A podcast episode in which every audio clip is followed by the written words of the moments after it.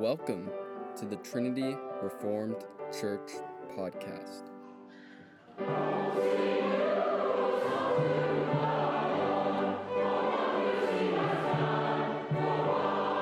Sermon by Matt Carpenter on August 7th, Lord's Day service.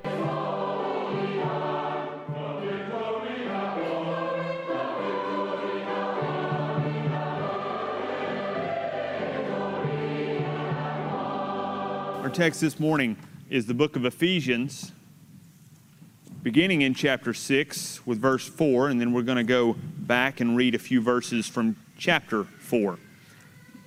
Ephesians 4, excuse me, Ephesians 6, beginning in verse 4.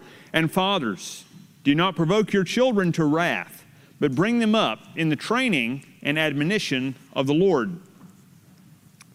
Now, Ephesians 4, beginning in verse 20. But you have not so learned Christ, if indeed you have heard him and have been taught by him, as the truth is in Jesus, that you put off concerning your former conduct the old man which grows corrupt according to the deceitful lusts, and be renewed in the spirit of your mind, that you put on the new man, which was created according to God in true righteousness and holiness. And then chapter 5, verses 1 and 2. Therefore, be imitators of God as dear children, and walk in love, as Christ also has loved us and given himself for us, an offering and a sacrifice to God for a sweet smelling aroma. Let us pray. Our Father, we thank you for the work of our Savior. We thank you for his example for what he accomplished for us as the God man. We thank you for teaching us, for giving us your spirit.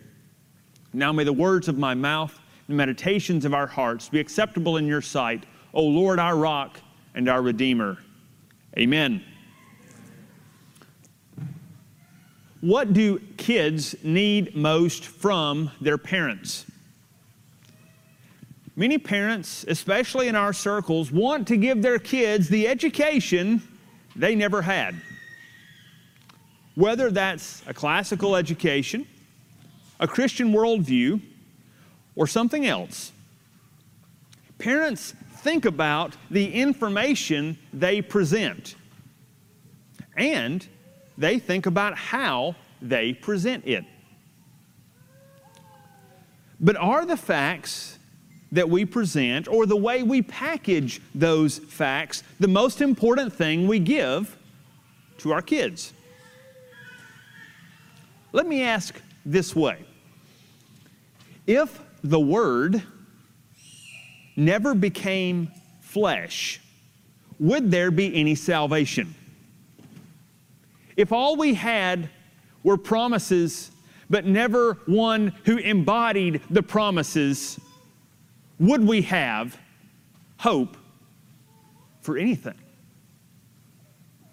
Our salvation is tied to a man, Jesus, and a marriage with the church.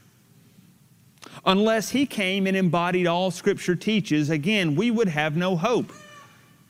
Jesus not only taught his people, he manifested the teaching the promises, and the hope of God's Word. He gave Himself to them. But His life was lived perfectly unto His Father. And that is our calling as parents to our children. Children were created to imitate. They are natural imitators. And you are the pattern they will most likely imitate, unless you banish them elsewhere. I used to tell my students, your kids will be just like you and with about 15% more. One young man actually started to cry when I told him that once. But parents, your example teaches your kids how to deal with difficulty, how to respond when someone hurts you, how to seek forgiveness, and how to confess sin. If they don't see this from you, they're not going to learn it the way that they should. They learn from you what humility looks like, how detestable your pet sins really are, and how to receive correction. Yes, you do teach your children with your words, but your life is the most powerful tutor your kids have. As C.S. Lewis once said in reference to his stepsons, quote, I so easily meddle and gas when all the time what, they, what will really influence them for good or ill is not anything I say or do, but what I am. End quote. Remember that, that, that phrase paideia, that word paideia from Ephesians 6 4. We talked about this a couple of weeks ago. Paideia is not a system, it's not a curriculum or a worldview. It's not a paint by numbers kit where you break out the color by, you know, the, the, the color by numbers sheet with Bible verses on it and say, as long as you intellectually fill in everything, you, will t- you too will live godly. Yes, that's part of it, and I'm not ne- neglecting that. But paideia is the formation of ourselves and our children in the culture of God's new creation. It is both being and becoming disciples of Christ to the point that we can't separate our Christian identity from anything else. We want our children to be fruitful members of God's kingdom. We want them to be faithful to Him long after we're gone. We want these little trees and vines, these olive plants around our table to grow.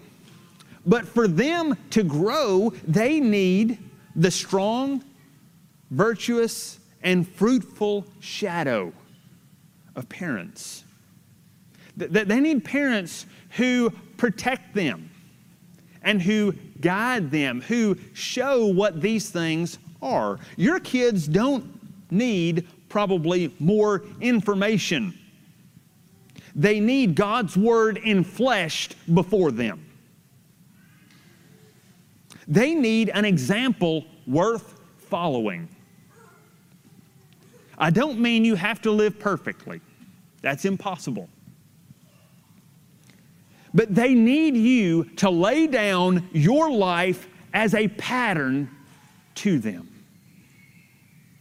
They need your life given poured out as a pattern for their lives. In his book, The Hidden Life of Trees, forester Peter Wohlleben writes about how trees are healthiest when they grow in forests, where parent trees give off seeds that result in young saplings that grow. And then these saplings, actually, in his research, he discovered they draw health from their parent trees. So the young trees, they exchange nourishment through the root systems with those young trees that came from them. Healthy trees help young trees to grow. This adds new light to passages like Psalm 1, verses 1 through 3, which present the picture of a healthy disciple. You know, blessed is the man who walks not in the counsel of the ungodly, or stands in the way of sinners, nor sits in the seat of the scornful, but his delight is in the law of the Lord. And in that law he meditates day and night. He will be like a tree planted by the rivers of water, whose fruit brings forth in its season, whose leaf will not wither, and whatever he does prospers. The healthy tree is one who draws from the wisdom of the Torah, from God's word, not just from the law. It, it, David is not saying, A good disciple knows all the thou shalt nots, and he shalt nots all of them. That's not the beginning. It's taking it in, it's receiving it, it's taking it like a tree does water and, and turning the combination of water and sunlight into nourishment, but not just for itself, but for others. Unlike the faithless one in Psalm 1 who presses more and more into poisonous sources, the blessed man delights in the wisdom of God. He yields fruit, remains strong in drought, and his work prospers. But it doesn't stop with Psalm 1. There is a psalm that actually picks up a lot of the language of Psalm 1, and that is one that we are all familiar with, one that we sing on a regular basis Psalm 128. In Psalm 128, we read, Blessed is everyone who fears the Lord, who walks in his ways. When you eat the labor of your hands, you shall be happy, and it shall be well with you. Your wife will be like a fruitful vine, and your children olive plants around your table. Behold, thus shall the man be blessed who fears the Lord.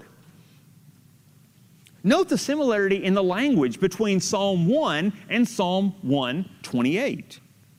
He talks about being blessed, about walking in God's commands, about having prosperity that results from walking in the commands. But Psalm 128 continues to include the man's wife, who is a fruitful vine, and his children, who are olive plants. Husbands, Paideia isn't just about you being strong. Sometimes we as husbands, especially in, in, in our circles, we, that we emphasize knowing and reading books and things like that. We think the most important thing for my family is for me to read another book on theology. That will make my family fruitful. First question Do you read, do, do you embody the theology that you have read already? Before reading one more book. Look, I love reading books, okay? So I'm not condemning the practice, I commend it. But the life that comes behind the book should be one that people, when you are finished, people say, your, your kids especially, and your wife says, I want this. What he has taken from this is something I want as well. So, paideia is not just about you being strong, men, but it's about making your wife fruitful. It's about taking what you have and passing it on. Now, of course, when we read Psalm 128 and we see your wife will be like a fruitful vine, we normally jump to the more tangible ways of application. We think, well, how do we become more fruitful? Have more kids. But Psalm 128 is about much more than just having kids. Having ch- many children is great. It's a blessing. But having lots more kids is no more noble than the greatest pagans have done for thousands of years. It's only in very recent times when people thought having kids is not something I want to do. You look throughout world history, you see great men who did not embrace the Jew- Jewish or Christian faith who had many, many children. So you have many, many children, great. You are getting now to the point where some of the, some of the good folks in Rome and, and Greece were there as well. So, if just having kids is not enough, what else does it require?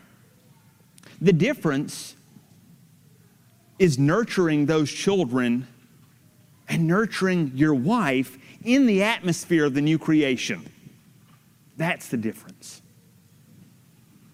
Before a plant can be fruitful, it must be strong and healthy. A healthy forest results from trees that pollinate, that share nourishment, and even share water. The most healthy homes come when parents are not only individually healthy, but are mutually building, encouraging, and serving one another.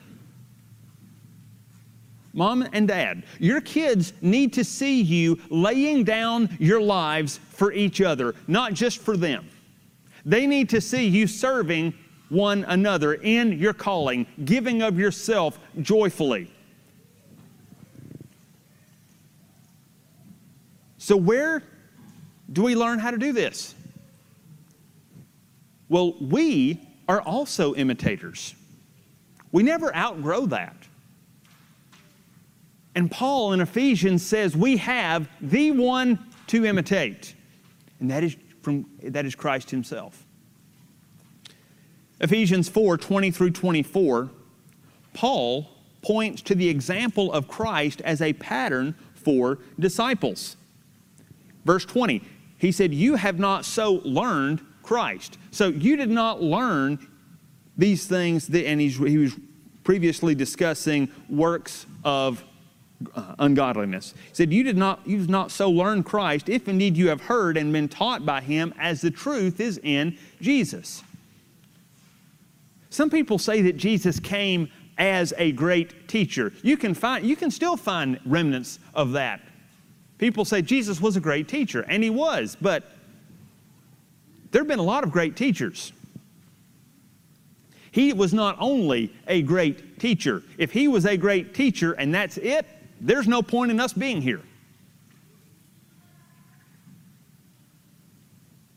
He is God in the flesh. He took everything, the eternal wisdom of God, and He displayed it for the world. And finally, He ended by giving Himself in death. He is a pattern for us. Verse 24 of Ephesians 4 and that you put on the new man, which is created according to God in true righteousness and holiness. Who is the new man that we are to put on? What is this, this form, this, this ideal that we are to embrace? Is it just kind of taking everything that, that we learn from the Old Testament and saying, well, I have to do this and I have to do that? No, the new man is, is already embodied. It's Jesus. Paul says elsewhere, put on Christ. And then in Ephesians 5 1 and 2, Paul directly calls us to walk in love as an imitator of Christ. Verse 1 Be imitators of God as dear children. But then he goes on to note in the next verse Jesus' sacrifice. He calls it in the last phrase of verse 2, he calls it a sweet smelling savor. Now, this is reference to the Old Testament sacrificial system. When you'd have a sacrifice, they would cook the sacrifice and it would smell good. We know this. Have, do you like the smell of steak being grilled, especially when it's yours? When you know this steak is going to be on my plate in about 30 minutes, and you feel like breaking into doxology right then and there or when, or when pot roast is coming out of the oven and it's been seasoned perfectly and it is falling off. You don't need a knife. Who cares about a knife? You can take a fork and cut right through it and it melts in your mouth. And I better stop right there because I want you to continue thinking about what God's Word is saying. Yes, we love these smells. It is pleasing, it's delightful, but we like it not just because it's a great smell, but we know nourishment is right around the corner. It's the smell of forthcoming health, of strength. The aroma of dad and mom dying to themselves, pursuing Christ, and pursuing the good of one another and their kids fills your home with a life giving aroma. It makes your home a place where your kids want to be. When the smell of mutual sacrifice abounds, it is a sweet smelling savor. You want to be like the apple tree. The apple tree has sweet smelling blossoms that are a harbinger of the luscious fruit that's coming. Don't be like the Bradford pear, whose blossoms look nice, but they smell like death, and they yield no fruit. Sweet aromas in the home demonstrate that Christ reigns there. So, how do we become a fruitful, sweet smelling tree? And by the way, just, so you know, there's, there's a lot in Scripture about trees and their similarity, how, how people are equated to trees. Something Amanda and I have been looking at and studying and talking about this recently. It's everywhere. So, how do we become these sweet smelling trees, these fruitful trees? Well, Jesus tells us, John 15, we abide in the vine. It means receiving. And for, for us to grow, to become healthy in this way, we receive the milk of the Word. We receive correction through whomever He sends. We put away the sins and habits that harm us, and we yield to God's unpleasant but necessary pruning work. So, these things we've read in Ephesians in chapter 4 and chapter 5 Paul doesn't just make an abrupt switch. He doesn't say, I've talked about the individual life, now let me talk to you about marriage and just go off on, you know, talking. No, it, it, it goes together, it follows a path. The language of Ephesians 5, verses 22 through 23, where he talks to husbands and wives, that isn't just about romance. That is a meditation. That verses 22 through 33 is a meditation on the mystery of marital love. But part of that love is demonstrated through the discipline God brings through your spouse. When the husband learns to love his wife, even when she's unlovable. And the wife learns to honor and obey his husband, even when he is not living in a way that calls forth her honor.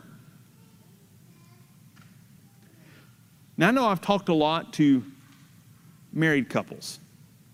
So, what does this mean for you if you're single? Well, first of all, God has not forgotten you.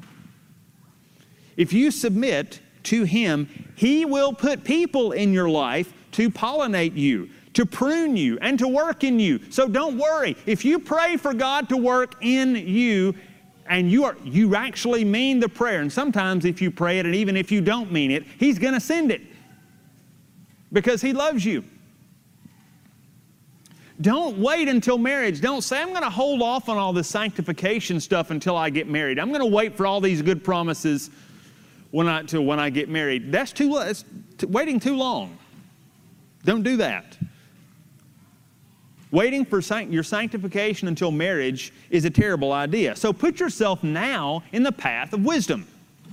Walk in the path that will challenge, teach, and sharpen you. Well, then, after pursuing the discipline of a healthy soul for yourself, you are also called to do the same for others. Husbands, wives, this is your calling, and kids as well. God uses you, kids, in the lives of your siblings and in your parents, but you have to be careful because sometimes we think, well, he's not sharing his toy, so I'm going to help him be more like Jesus and I'm going to help him share. That's not what we're talking about. The times when God will use you the most is when you are simply trying to obey God and your parents. That's when He uses you the most. That's the most important thing you can do right now is learn obedience with a submissive heart. Husbands, you have a role in making your wife fruitful. You are called to nourish, care for, strengthen, lead, teach, wash, and uphold your wife. Dwell with your wife according to knowledge, as Peter says, listening to and learning from her. Now, I know for some wives, they hear this and you say to yourself, certainly you wouldn't elbow your husband, but you say to yourself, My husband's not doing this. Maybe that's true. Maybe he's not. So you can help him in this by praying for him and then by honoring him, even though you don't feel like it. That goes much further in causing him to walk in the Lord's way than any amount of complaint does. Or, on the other hand, maybe your husband is doing those things, or maybe he's trying to do them, but it's just not the way you want him to. We all like to serve people, but sometimes we like to serve in our way, not in the way that's actually best. So, wives, when your husband ta- is trying to lead, are you receiving his leadership? Or do you resist, criticize, or ignore it? So, whatever he does, encourage him in that. Talk with him, pray for him, honor him. This is spiritual pollination. When we're walking with one another, when we are giving of ourselves, when we're trying to, to, to be a, a faithful disciple, not worrying about, well, is this, I'll only give as far as this other person gives. But if I'm going to give, and if he won't give, or if she won't give, I'm done. I go this far and no more because that's what Jesus did, right? Not at all. He poured himself out absolutely, left nothing behind.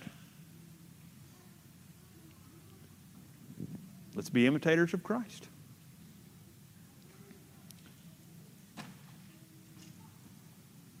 We portray Christ and his bride, parents, to our children and to the world. So let me ask you how lovely is the picture you are presenting? Saints of God, our salvation came through the Word made flesh. As imitators of Christ, we are called to receive His Word, to adorn it before God to adorn it also before our spouse, our children, our grandchildren, and our friends and neighbors. And it doesn't matter what you've done in the past. You can look at your past and say, There's no way anybody would follow me at this point. There's no, I, I, I can't do it. I've got too much behind. No, that's a lie. You can start wherever God has you right now. You don't have to worry about catching up for all the lost years. That's, super, that, that, that's God's work. You take the next step before you.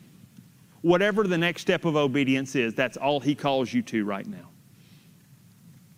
Wherever you are, God's grace is sufficient for you in this moment to do what He says to do.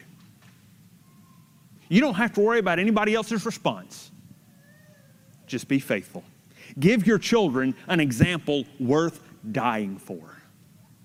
Let your life be a testimony to the salvation of God. Thanks for listening. If you want to find out more, check out our website at trinityreformedkirk.com.